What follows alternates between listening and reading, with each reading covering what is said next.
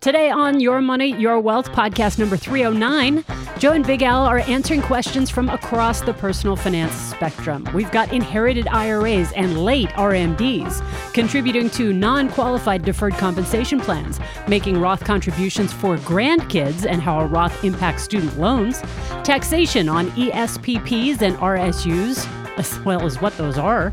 More discussion of paying off the mortgage, a retirement plan spitball analysis for Christine and her clergyman husband, and for Schmitty and his bread distribution business. No, not that Smitty, this is a different one. Ask the fellas your money questions. Click the link in the description of today's episode in your podcast app to go to the podcast show notes, then click Ask Joe and Al on air. But don't all of you go changing your names to Smitty now, please. I'm producer Andy Last, and here are the hosts of Your Money, Your Wealth, Joe Anderson, CFP, and Big Al Clopine, CPA. So we got Brian writes in, Hello, just started listening to your show, and you all do a fantastic job. I have a unique question. So he just started listening to the show, but he's got a unique question. Right. How Did he binge? how does he know? How does Unless he- he's how does he listened know to it's 100 unique? shows, right? Guaranteed it's going to be a Roth IRA question. 13 years ago, my wife received a small inherited IRA that the advisor managing at the time explained nothing. The first brokerage firm sold it to Merrill, and we paid little attention to it and didn't take any distributions. I have drastically enhanced my personal financial knowledge during COVID and would value your insight and options. The inherited IRA was around $10,000 and then cratered during the financial and is financial now and is now about 6800 bucks we just ignored it what does he talk about the financial crisis back in 2008 i don't know the money is I- insignificant in any terms of our financial plan but don't want to poke uncle sam it's a bit of a mess so she inherited an ira she's Yeah. never taken a required distribution 13 years ago. 13 you're years supposed ago. to take one every year. Every This year is Brian. I think it's Brian, right? Yeah, it's Brian. Yeah. Oh, wife's, wife's, yeah. Yeah. Inherited IRA. Yep. Yep. Yeah. So of course he didn't do it. It's his wife. Yeah. they, they always say that, right? All right. So we don't know how Well- old Brian is, No. but let's just assume he's 55. Okay. Right. I that, that's yeah, that's a good good guess. And so thir- 13 years, let's just say 4%. Not even that. I was going to say 1%. No, it's not that low At it, it's 50, 55, it's Well, probably this life expectancy's 40. If you're 70 and a half, it's 28. s- 70 and a half, 28 on inherited Well, no, on your own. on your own. So we can look up the table. Well, okay, seven. okay, Right. call it 3. Who cares? Okay. Let's just let's compromise. It doesn't matter. Actually, the answer is uh, Brian. You should move out of the country because they're after you. You got to watch out. But let's just say three percent. Okay. Three percent of ten. Which is which is very conservative. yeah, three hundred dollars a year for ten years is three thousand. Then three more years, so call it four thousand bucks in RMDs. Okay, that he should have taken over that time, or Mhm. she, she should have taken. So, do you know what the penalty is? The penalty is fifty percent. So that's a penalty of two thousand dollars right there out of the four. Plus, because you're so late in paying, you have late payment and interest charges every single year. It's accruing at nine percent per year. So I don't even know what that's going to be, but probably four thousand by the time. So so uh, so So he's asking one one of three things. Can I just cash it out, pay the taxes, and move on? Should we start the lifetime RMDs and leave it? Other, um, any other options? Okay, so let's back up here. if you inherit an IRA and you're a non-spouse beneficiary, you have to take a required minimum distribution based on your life expectancy. So we don't know how old the person was that inherited the account. So we don't know what the required minimum distribution is. True. We assumed it was 3% of the overall account balance that needed to be taken out each year. So that's where we come up with $3,000 per year. What would be the required distribution that Brian's wife would have taken out, paid tax on that $3,000? There's a 50% tax penalty for any RMD that is not taken. So one year she missed it. Three thousand dollars is the RMD. Fifteen hundred dollar tax penalty. Yeah. Well, no, three hundred dollars. I'm sorry, three hundred dollar Yeah. tax penalty. hundred fifty dollar penalty year one.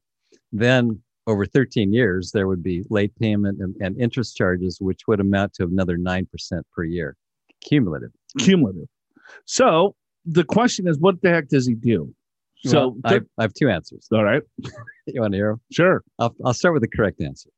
Uh, the correct answer is you withdraw whatever RMDs you were supposed to have taken. Let's call it three thousand dollars. Let's call it four thousand because there's thirteen years. Okay, and then you pay your penalty, which is which is half of the four thousand dollars, which is two thousand dollars, and you've got to pay, and the IRS will bill you for interest and, and late payment charges.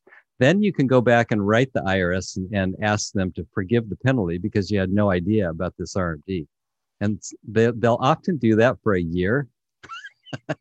Usually not 13 years right? So that's the correct answer. It's not a great answer but it's the correct answer. Um, what some people do in the situation this is not the right answer but they just withdraw the whole thing and hope no one catches them. Right? I'm not recommending that. I'm just saying that's what some people do. So um, it's it's a very little. It's insignificant to his financial plan. Yeah. Um, you just cash it out, pay the tax. Yeah. go. yeah i wouldn't start rmds now i, I would cash it out either you follow my correct suggestion which is pay the penalty and ask for forgiveness or you follow my second non-recommended strategy which is just withdraw it and hope no one ever catches up with it Got it. Okay. Um, hopefully that helps. We got Jeff from Dallas, Texas. Uh, he goes, Hey, Joe, Big Al, and Andy. I have listened to your show while on walks here in Dallas, Texas. For the record, I drive a black 2013 Toyota Prius. Plug it in, Jeff. Get that little pun there now? i got it Got it. Yeah. What are your general thoughts on non-qualified deferred compensation plans? Are maxing out contributions to a backdoor Roth IRA, HSA, 401k, and doing after-tax mega barn door Roth 401k conversions better? What do you think about deferred compensation plans, or go straight to non-qualified taxable accounts? yeah so in other words if he maxes out everything should he do the deferred comp plan or should he just pay the tax and have a brokerage account Okay. If more content would help, I'm married and about 12 years from retirement, we would end up close to about 40 60 split between pre tax 401k and Roth 401ks. We have a smaller taxable non brokerage account, and we're expecting to fill most of our post retirement basic income needs with Social Security and a pension. I'm waiting an option to use my employer's non qualified deferred compensation plan, my last 10 to 12 years working, to create a deferred income stream that would bridge us from retirement at 60 for our full retirement age, delaying Social Security for my wife and I until 67. Thanks for all you do. All right. so, deferred comp, couple different types of deferred comp plans. Uh, but I'm guessing he's got a deferred comp where he might be highly compensated, works for a firm that says, you know what, Jeff, you can defer 20%, 30% of your income maybe you can defer 50% of your bonuses and you can defer quite a bit of income into these plans. You can. Right. And so it's all pre-tax so you're not taxed on it. You're deferring your compensation to a later date. The problem with it is that you have to that there's a few different issues right? The, the, the best thing about it is that you get a huge tax deduction. So i'm deferring all of my income this year let's say. And then or you have a huge income year you can defer it but then you have to elect when you want it to get paid out the year that you defer it. So do you want to have it to come out as a lump sum, five years, 10 years? So there's there's a lot of planning that needs to be done if you're going to utilize these plans. Also, the biggest thing I think people are nervous about is that it's a it's a asset of the company. Right. Yeah, I, I would agree with that. And and this is he says it's a non-qualified deferred plan, which most of them are. So um, but yeah, so that's the good news. You get a tax deduction right now, and it can be rather large. Although usually you got to set these up in like November or December of the, for the following Fo- year. Following year, yeah, yeah. So by the time we're doing this podcast and you're listening, unfortunately, it's too late for for 2021, right? But so with that in mind, I like the concept because you're in a high, generally in a higher tax bracket. You defer money into deferred comp, and then you get a payment stream later. Here's the huge caveat, though, as you already mentioned, Joe. which is it's a liability of the company. It's not a funded retirement account. So if the company goes belly up, your deferred comp plan is gone. There is no deferred comp plan. This is not like a 401k where money is put aside in a separate account. And even if the company goes bankrupt, it's still there. This is not like that. This is a liability of the company. So if you're retiring, um, Jeff, in 10 to 12 years, I would pay very close attention to the strength of the company and do you think it's uh, its viability for the next decade and it's more than that because if you if you elect a 10 year payout and you retire in 12 years from now you're hoping they'll have the money for 22 years that might be a big ask so just be careful of that right um you I, I think with our experience with these plans now they're, they're large fortune usually they're larger companies. companies. but we've seen larger companies not Fail. do so well sure. so i'm just saying yep um, so hopefully that helps. A couple of things to look out for there too. Some planning ideas that we've done is that we've deferred 100% of people's comp into these deferred comp plans that have because they also anyone that has these plans they also have giant 401k plans. Right. And they also have a pension plan. Right. And they also, or, right. So yeah. they're going to get killed in taxes long term. So we've done Roth conversion strategies with this to defer, you know, a, a, bunch of their income, push it out at a later date, and then try to get as much money out of the 401k into a Roth as possible. We've done that. Yeah. But you got to run a projection just to understand that when that deferred comp payment is paid out, what other income is going to be paid out? How old are you going to be? Social Security, RMDs, everything else, you know, you don't want to blow yourself up there because you could potentially put yourself in a lot higher tax bracket because of those deferred comp payments. But it sounds like he's bridging the gap with the deferred comp. So it seems like Jeff is dialed, but hopefully that helps out. Yeah. She'll, yeah. I, just, I was just going to say he's got a lot in Roth so already. So that's good. Uh, Therese. Okay. Hello. Our wonderful granddaughter is turning 21. She is attending the University of Oregon, studying to be a physician assistant. We want to give her a special birthday present for all of her hard work and keep her plan for the future, retirement, taking advantage of compound interest, quotes, CI. Yeah, I like that. Because she wanted to then shorten her. how can we easily explain CI to her and excite excite her about committing to a small savings now, which will pay off later. Something I wish I knew early in life. Would it be best to open a Roth IRA with a thousand dollars? I heard Vanguard has low fees and may have such accounts. Maybe we could contribute to a small amount monthly or annually, five hundred dollars or so for her birthday. She works on campus, making about twenty five hundred dollars a year. Thanks for all your help. Um, well, how do you CI now? compound interest. Well, first of all, yeah, I love the idea. And she has to have earned income to do this, and she does. She's got twenty five hundred bucks. Yeah, yeah. She could put up to twenty five hundred dollars. I'd put it into a Roth IRA. Yeah. She has full access to the money at any time. Then it compounds.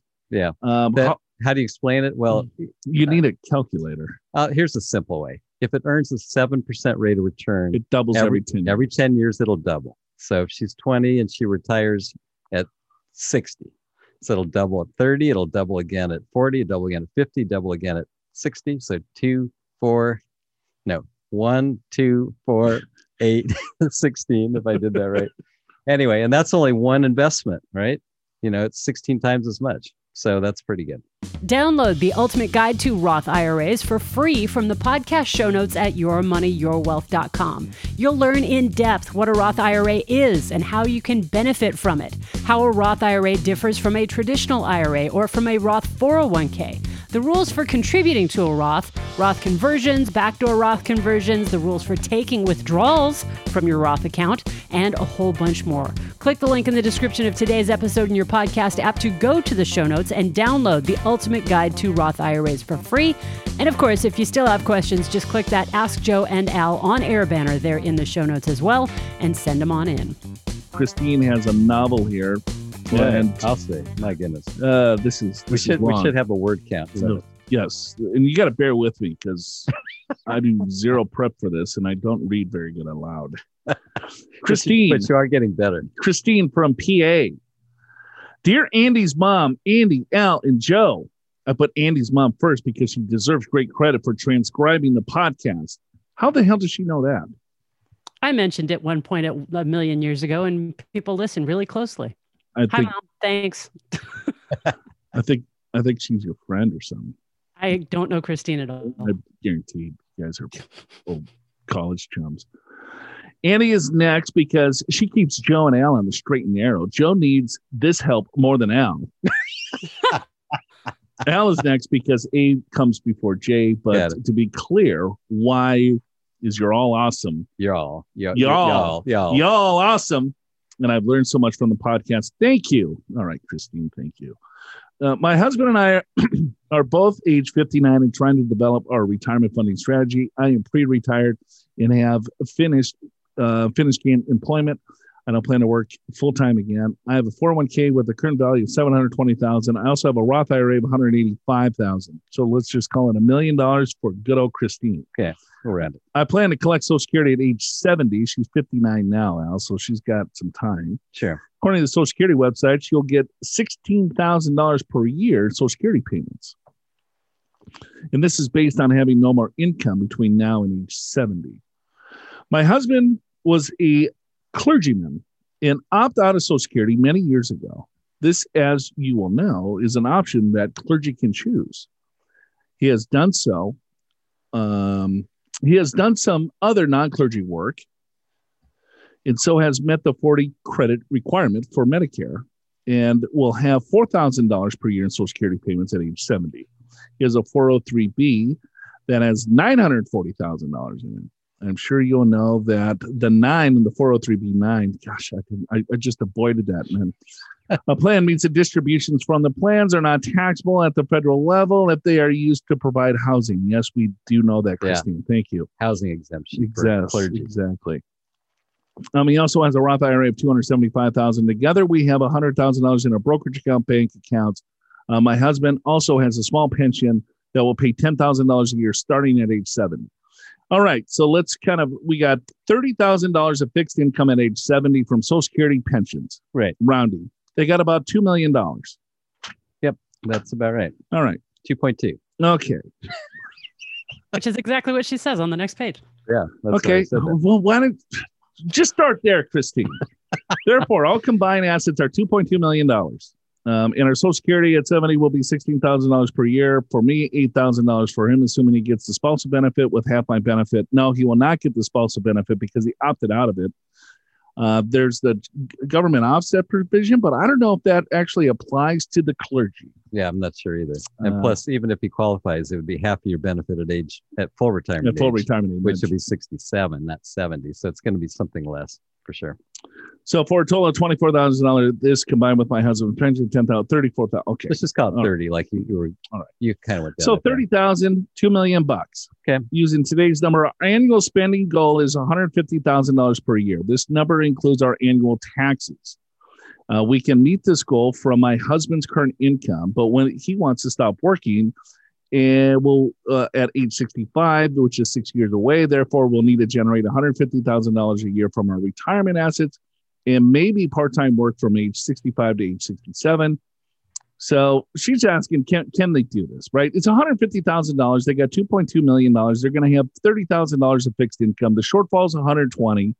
Hundred twenty thousand dollars into two point two million at sixty five is pretty close. It's close. Well, and I would say in a few years, if they're contributing with growth, so let's say it's worth three million at the time they retire, and let's say their spending is 170 at that point because of inflation. Just throwing out a couple numbers, right?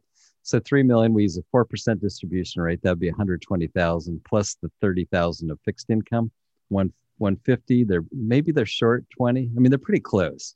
Yeah, because I mean, she, she's doing some good planning here because uh, this is really long, and she kind of goes, "All right, well, we got to bridge the gap until Medicare if she wants to retire a little bit early, and then there's going to be healthcare premiums, and then from there, if we're pushing it out to age seventy, everything has to come from our retirement accounts until the Social Security turns on to oh, right." So she's she's doing the math here of saying, "Hey, we're going to have a higher distribution rate, and then it's going to go lower once our fixed income sources come in." But you can do the quick math. If you want to retire, let's say, you know, she's already retired, husband's working, making 150, covering the bills, Sure. and they got a few million bucks. It's going to grow over the next four or five years, like you said. Call it three million dollars.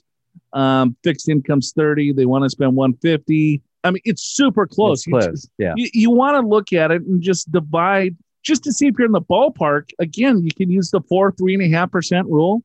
Um, at age 74 percent probably You could, is you could probably do four and a half, maybe it's 70. sure. Yeah.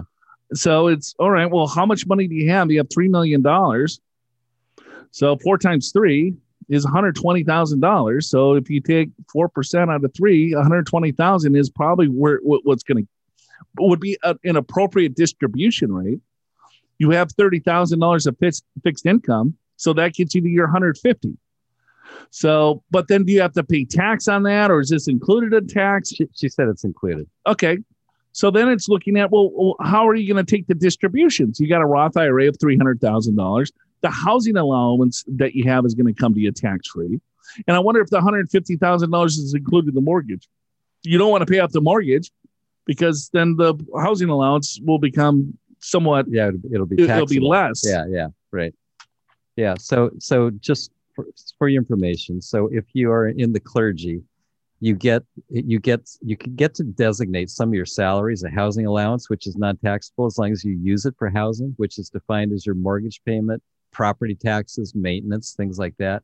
Interestingly enough, if you have a retirement plan from, let's say, the church that you're working at, and you withdraw money from your retirement plan, uh, after you retire, you can still use those same dollars for that housing allowance, even though you're no longer actively working. So that that that's all a true statement. And to to the extent that they have, uh, they've got some Roth, but with this uh, 403b9, there's potentially a lot of money in there that could be tax free. So they could they could do this fairly tax efficiently.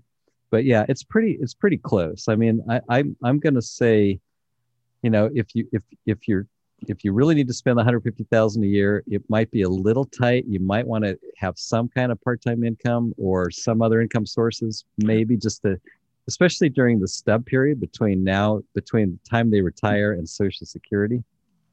Well, yeah. I mean, the four percent rule just kind of sees it in the ballpark. But once they start retire, uh, once they are retired and start taking money from the accounts, you got to do things differently. You're not going to say, "Oh, I'm going to take four percent out of my account this year." No, yeah, yeah, right, right. You're going to take a look at, all right, well, what's up, what's down, what's wh- where's the money held, how's it going to be taxed? yeah, You know, so you true. want to make sure that you have an income strategy. When we talk about these four and three and a half percent rules, it just gives you guys a rule of thumb of, all right, you have enough assets to make this thing work. But then when you flip the switch to retirement, or probably three or four years prior to that, you want to make sure that you have a really solid retirement income strategy of how are you going to create the income? What investments should that look like? What portfolio should it be in? Um, you know, and then it sounds like Christine wants to give another million dollars to her three kids. So, uh, you know, now you're adding on layers of complexity here. Should the allocation change? Well, sure, the allocation should change as you get older, depending on how much capital that you still have and what your living expenses are as you get older, because now the money's not necessarily for you, it's for your kids. So, right. And how are your investments performing, and and how how does your spending change as you age? I mean, that's why you. That, yeah, you're right. it's, it's super dynamic. four percent rule is just kind of a It's just, it's a one time you know you kind of you know lick your thumb put it up in the air Right. and, is, is this about right Yep, exactly. Um, she's also wants to roll over her 401k. She's got a small IRA with a thousand dollars in it. Yeah, you can just roll it into that. No big deal. You don't have to start a new one. Um, so thanks again for your amazing, helpful podcast. And kudos to Andy's mom. Christine, Pete, and Tiny. Well, thank you, Christine, Pete, and Tiny. Hopefully that helps. Good luck um, on your retirement. Sherilyn. Hey, Joe. I enjoyed your webinar. Here's my burning question Does a retirement account adversely impact the ability of an owner to qualify for student loans? I'm thinking about establishing Roth for our children. If you want to know more about this or us, husband retired from his full time job on 1 2 2020 when he um, when he knew that FC's bankruptcy was on the horizon. He's continuing to work as a courier, maybe two thousand dollars a month. Also started his Social Security twenty five hundred dollars a month. He turned his pension and four hundred one k over to a to an RA. I believe in rolling all possible to Roth. The RA does not. What what, what is an RA? Uh, Retirement advisor. i guess RA. could be she forgot the i it could be ira maybe a retirement account Yeah, let's go with retirement. Account. Okay. His con- his concern is you may not earn back the taxes in the Roth. Hub's advisor accounts lost 60k in March and it freaked him out. As of 11:30, he's earned it back. He has a Roth and an IRA with an RA. I think that's a retirement advisor. Uh, the Okay. Roth is 30,000, the IRA is 580,000. Uh, yes, most of his money is tax deferred. He took $28,000 out of the pension and put it into the IRA he controls. That's 49K now and will be converted to a Roth on 1421. Okay. Okay.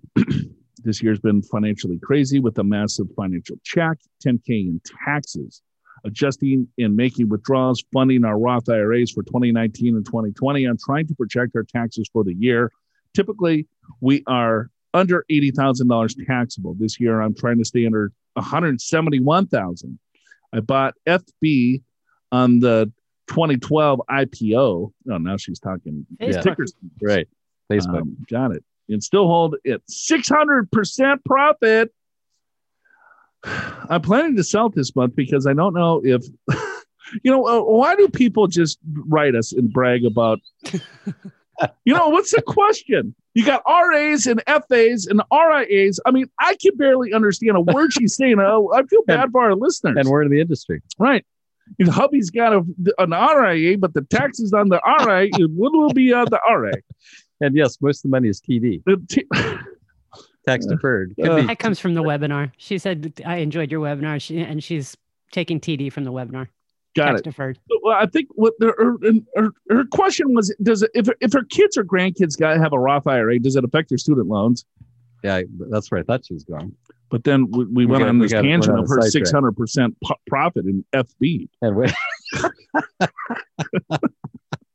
we did, we sort of got, I didn't even remember that was the question. Yeah, that's the question. The burning here's my burning question: Does a retirement account adversely impact the ability of an owner to qualify for student loans? I'm thinking about establishing Roth IRA for our children. For student loans, no. For grants, yes, because it's an asset. So it's in the kid's name. The retirement account in the kid's name would it would have no effect on the student loans, but if they were trying to get scholarships and Pell Grants and things like that, it could have an adversely effect. Well, we should say we're not experts on student loans. I, I think it, I, I think, You don't think because it's a retirement account they wouldn't count it? I don't know. I don't know either. We, we, we should, see. I said it with authority. I know you're and I waiting for me to, to, answer. take a break. That was it. That I was going to get out this stuff. We- we're, let's say that may be the truth. All right. Thanks, Sherilyn. Sherilyn attended our free 45 minute webinar on taxes in retirement, and you can too. Learn how to take advantage of tax saving opportunities available to you this year, 2021. Find out how recent tax legislation impacts you, your family, and your retirement savings, and understand the strategies that can help you reduce your tax liability as you plan for a successful retirement. Following the presentation, there will be an open Q&A session. And if 45 minutes isn't enough, you can learn retirement from soup to nuts while parked on your own couch in our two-day digital retirement classes beginning in February. You'll learn how to calculate your financial needs in retirement, the different types of retirement accounts, social security, taxes, investing, stocks, bonds, other asset classes, insurance, estate planning, and more. Just click the link just click the link in the description of today's episode in your podcast app, go to the show notes, then click retirement classes to register for either the 45 minute taxes in retirement webinar or the two day digital retirement class. Here's a new rule. If you start bragging about how much money you make on stocks, I'm just cutting you off. Especially when it's not related to the question. right. You ask a question, and, we'll, and then, hey, if you want to know a little bit more, I just made 600% on Facebook. Booyah. Sherilyn. Hey, Big Al, Little Joe. Oh, and the beautiful Andy. Love your show. Um, it is very informative and it shows that you guys know your stuff and can explain it better than most people. Not everybody. Not everyone, Most. most. Thanks, Richard. Here's my question. I had a large unexpected capital gain this past year, so my total long-term capital gains will be about $233,000. My income from earnings, pension, and unemployment will be $62,000. That will make my adjusted gross income 285,000. I file my taxes as single. On my Schedule A, I have a write off of $65,000 in cash of charitable contributions and another $10,000 for the state and local taxes for a total deduction of 75 grand. So my understanding is that since my deductions are more than my ordinary income of $62,000, I will pay no federal tax on the $62,000, but will have to pay 15% on $200,000 and 18.8% on $23,000. Do I have that correct? Uh, I, th- I think so. I think he's dead on there. Yeah, I think because because because when you got capital gains, you look at your ordinary income, you subtract out your ordinary deductions. If you get a zero or negative number, you can figure all your capital gains are taxed as capital gains only, which means in the 15% bracket, there's no tax to pay. And then 12%. yeah, 12, sorry, 12%. Fif- The yeah, 12 per, 12%. ordinary income bracket, there would be no tax to pay. Anything higher, your cap gains is 15. Yeah, You explain it better than most. better than me. Um, so, all right, because he's got more deductions than ordinary income, he's in a negative tax bracket on the ordinary income. Yeah, which means the capital gains will be taxed simply as capital gains. So I yeah, I agree with the statement. Okay. Um, and if I'm not paying any federal tax on my ordinary income because my deductions make my ordinary income is zero, 62,000 minus 75 is negative 13,000. Would it make sense to do a Roth conversion of $13,000 from my traditional IRA since my taxable ordinary income would still be zero? Uh, the answer is no. And the reason is because if you do that, you'll pay not only um, well you you'll you'll you'll push uh, you'll push a bunch of your capital gains that will otherwise be non-taxable be taxable, right? So more fifteen percent. So you could run the numbers there because it's just pushing the capital I- gains actually, up, but the I- 13,000 would still be fine. Um, it would be zero. I take that back. You're right. You could push you could push your ordinary income up to the top of the twelve percent bracket and still be okay. If you go past that, you're you're in trouble. But if he just converts twelve thousand dollars or thirteen thousand dollars because his ordinary income is negative negative thirteen thousand dollars Yeah. from an ordinary income perspective, Yeah, yeah. he adds another thirteen thousand. That uses up the deduction. The capital gain sits on top of ordinary income. So wouldn't that wouldn't the, the conversion basically be tax free? The conversion's tax free, but you'd have to pay fifteen percent on capital gains. Fifteen percent on capital gains it. that you pushed into. so basically, it's a fifteen percent tax rate plus state. Yep. All right, very good. I agree with that. I'm sure everyone caught on to that. We'll get so many questions. Well, what sits on top of what? thought- Who what sits was what? Who's What- on for what? Yeah, right. We got Schmitty from Florida. Hello, Big Al, and Buff Joe. Note this is not our normal Schmitty. Oh, it's another one. But no, it is. Schmitty moved to the. This Florida. is a different Schmitty. No, Notice not. how he spells it. I don't care. he he moved to the villages, didn't our boy Schmitty? Yeah, he did. Smitty. Yes, this Schmitty. is a different one. No, this is Schmitty. Schmid. Schmitty, not Smitty. The other guy's Schmitty too. Yeah, without The other one is S M I T T Y. Smitty. Schmidt, Schmitty, or or Smid T. Got it. Maybe he was having a few cocktails. Maybe. Hello, Big Alan, Buff Joe. I just wanted to read that again. I know you appreciate the flattery, and Andy, who needs a raise for keeping you two in line so well. I am a 41 year old that is blessed with a high paying W 2 job, 200K a year, and a smoking hot wife, 35 years old, and making around the same amount. Did he send a picture, Andy? He did not. Sorry. Smitty. He's got a smoking hot wife, making bank. Our company cars. Oh, he's got company cars. Our 2019 Traverse, and she drives a 2020 Acadia, both equipped with third rows for our three young kids. We have a cat named Cat. Cat. Sounds like Big Al. Yeah. He's got a cat named Kitty. Kitty. That's right. All right. We both max out our retirement plans annually and each allow after tax contributions with in plan conversions, AKA mega garage door Roth. So Schmidt gets it. He understands you have to have after tax contributions. There you go. There's just over $1 million in retirement and $500,000 in brokerage. We also started maxing out our HSA option too. In order to diversify for our tax write offs, we bought a couple investment properties, but nets very little income. We also own a, Bread. a bread distribution route. I'm so surprised you got stuck on bread. I was like, who the hell has a bread distribution route? Hey, it nets him forty-five thousand a year. I didn't. I was like, I I read it, and I'm like, well, Schmidt's got a smoking hot wife. There's no way he's got a Yeah. bread He's delivering bread in his spare time. God, he's siphoned. He's got he's got to pay for the two nice cars.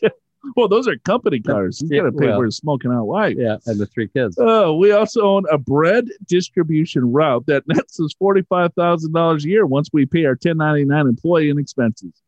It'd be awesome if you guys could spitball any ideas on how we could a stash more extra income away for retirement uh, to any savvy investments uh, can that make a profit and reduce our taxable income. I look forward to your show each and every week and wish you and yours a very safe and happy holiday season. Uh, Schmitty. Do you get your bread delivered? I've never heard of a bread delivery guy. Me neither. Goes to grocery stores and bakeries and stuff like that. I guess. I had a, a milkman when I was a kid. Oh my God. I don't know, Schmitty. You, you just gave us a really good idea. I'm going to buy a bread distribution route. That's 45K passive income. Oh, do, do you think he drives it around, or you No, think he's- his wife does? I don't know. He's got an employee, 1099 employee. I don't know. Is the employee, does he stack the bread? Does he make the bread? Yeah. I don't know. Does Schmitty make the bread? Maybe. Uh, Let's see. I don't know. Well, see, here's his car, Yeah. Well, uh, and hold just a lot- here's his wife's car. They could both hold a whole bunch of bread. yeah, you put down that third seat, you could hold lots of loaves. in Lots there. of bread. Um, all right, so he's making bread. All Yeah. right, he's got dough.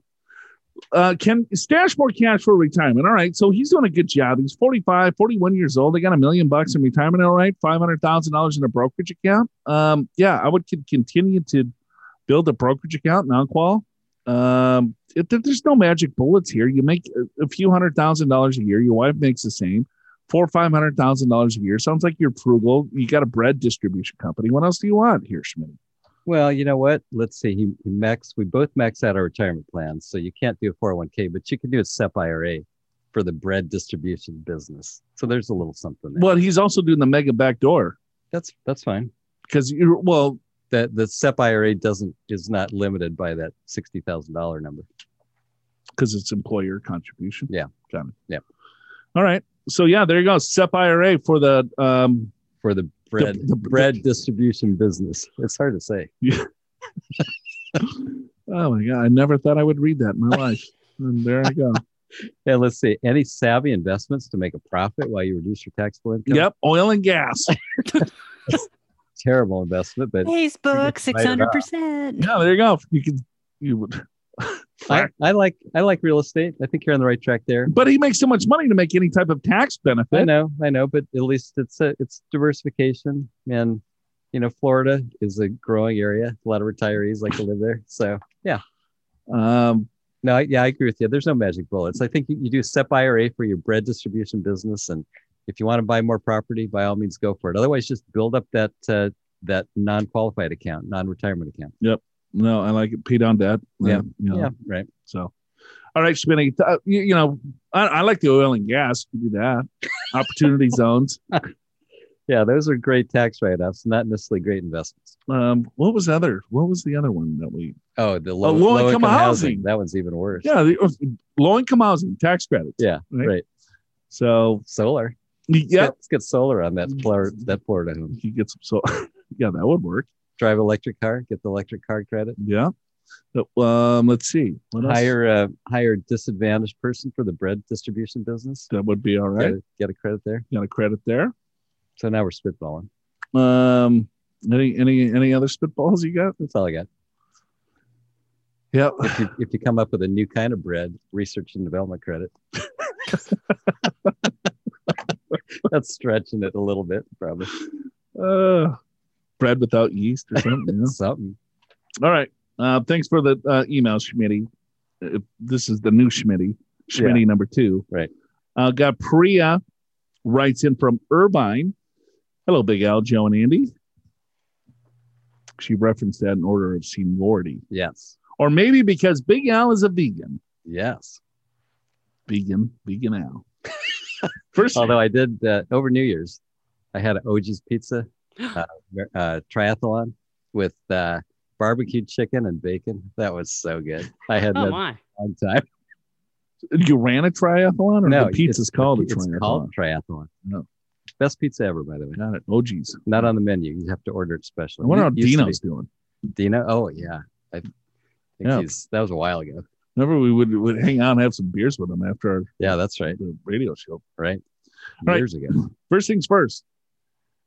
Uh, thanks for the amazing podcast. I've listened to almost all your episodes available on Apple Podcasts. Jeez, Priya. What's wrong with you? Even after that, I learned something new in every podcast you create. Second, in the recent podcast, Joe is frustrated. but That's all the podcasts, Priya. but still answers patiently. With too many Roth and Megador back Roth questions, I concur as there are several other topics that need similar attention. Having listened to almost all your podcasts, I can see how you have answered the same Roth questions many times. We have. But from a new li- listener's perspective, who is maybe new to Roth concepts, it sounds exciting. It would want to understand more, given its tax-free nature. does sound exciting. Look it? at Priya just making everything calm and beautiful. Yeah, right. She's gonna help your Zen. She's very thoughtful. Yeah, right. At least I'm not going to ask you the Roth question this time. This time. My question is related to ESPP and RSUs. Okay. Employee stock purchase plan and restricted stock units. All right. From a previous employer. I have approximately $10,000 and 20,000 in these accounts. The stock in these accounts are performing very well and are completely vested. If and when I sell the stocks in these accounts, will they be counted as ordinary income? I have no knowledge on how these accounts operate and their tax consequences. Hope you all have a happy and relaxing holiday and a great new year. I'm dreaming about traveling in 2021. Me too. Priya. Regards, Priya. I am totally with you. I'm dreaming about Priya right now. I'm dreaming about traveling with Priya and my wife. um, Let me throw that in. yeah, there. real quick. Okay, so an employee stock purchase plan, Alan. Uh, Okay, that's that- just when an employee purchases their own stock at a discount. Yeah, generally you you buy employee stock at a 15% discount and and it's it it's not even necessarily the price at the date you buy it. It's like the lowest amount during that quarter or the beginning date of the quarter. I can't remember exactly what.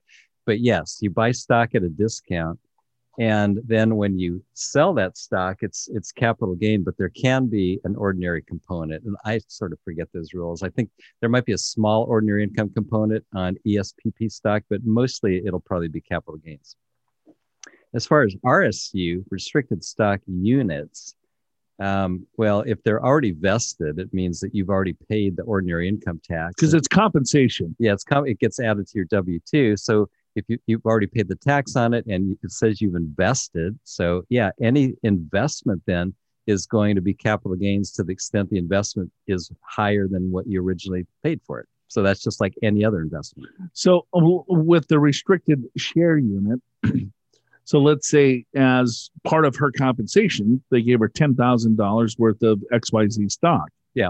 So on the W two, as she's filing her tax return, let's say she makes ninety thousand dollars of W two wages, Sure. but her income that year is going to be hundred thousand dollars because the other ten thousand dollars is included in her taxable wages. Yeah, that's right. And so that's also her new tax basis. So in other words, now she's got ten thousand dollars and she buys ten thousand dollars of Amazon, whatever, whatever stock, whatever mutual fund she wants to. And that particular investment goes up to fifteen thousand. So now there's a five thousand dollar gain. So she'll pay capital gains on that five thousand dollars. And Priya, if you hold that for more than a year, it's long-term capital gain, which is a cheaper tax than ordinary income. So not too much tax consequence. They're performing well. So I don't know what performing well really is. Um, Six hundred percent. Yeah. Is it like uh, no, FB? I Yeah. bought in Yeah, 2013. and I bought Netflix and you know at twelve dollars a share. I was in the IPO. I'm friends with a broker. All right. All right. Uh, thanks, Priya. We got Craig from Nevada. Is it better to prepay an extra fifteen hundred dollars per month on a new thirty-year mortgage, two hundred thirty thousand at two point six five percent, or invest the fifteen hundred dollars each month, making ten percent interest? I'm thinking invest. I love 10% interest. How, do you, uh, how do you get that, Craig? So, Craig, yeah, ten percent. So the the math is ten percent versus two point six five percent. Yeah, I think you answered your own question. Yes. Right. If, in other words, if you if you truly believe you can earn 10% on this $1,500 a month, of course, of course you're going to do better doing that. But that's the whole nature of investments. Nothing's guaranteed. I would not prepay a fifteen hundred dollar thirty year mortgage at two point six five percent. I would take the fifteen hundred dollars and invest it in my retirement. I, I would too, because that's a fantastic rate. Right. And then now we're gonna get hate mail. Damn it! You, I knew you'd say that. It's the arbitrage. All you financial planners always say that. And when I paid off my mortgage, my neighbors, they all foreclosed.